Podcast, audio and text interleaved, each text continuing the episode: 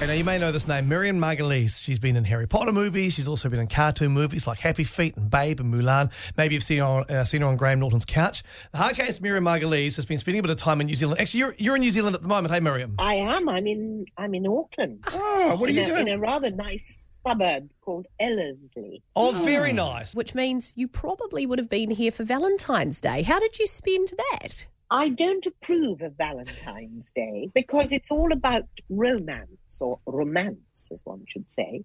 And romance is absurd. I think people should copulate and drink and have fun. But all the sort of soupiness that goes with it, I'm afraid I don't really like that. No, I understand that. As an old romantic myself, I think it shouldn't just be on that one day. It should be every day. All those things you just mentioned should be every day. It's a long time. That's the many days to procreate then, Jase. Many, many days.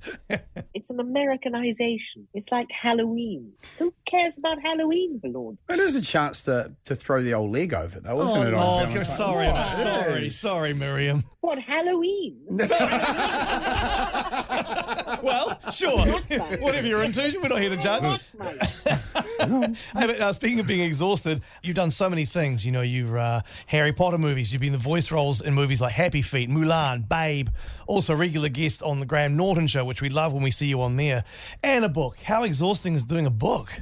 It's jolly hard work, actually. But I got such a lot of money for it that I was thrilled. I love money. I'm saving it for carers because I'm going to be old. And I'm going to be somebody who needs help going to the loo or cooking or something. Because, I mean, you're 83. I mean, you are missing out on so much fun at the rest time. Can I just go back to the Valentine's Day and Halloween chat? I know we left it in a slightly dodgy space. Is it all those kind of occasions you don't care for? What about Christmas? You okay with that? No, I loathe Christmas. Why? You're the brightest person. How can you hate upon something so positive and fun? I see it as a pressure for women to cook and men to lie around and dangle and fart and drink. People buying presents that cost too much for people they don't like. It's not what Jesus wanted. Jesus was okay. I'm not against Jesus. No, he was, I think, a decent fellow and probably a good carpenter. Very hard to find these days. That's true. According to you, he was lazing around, farting.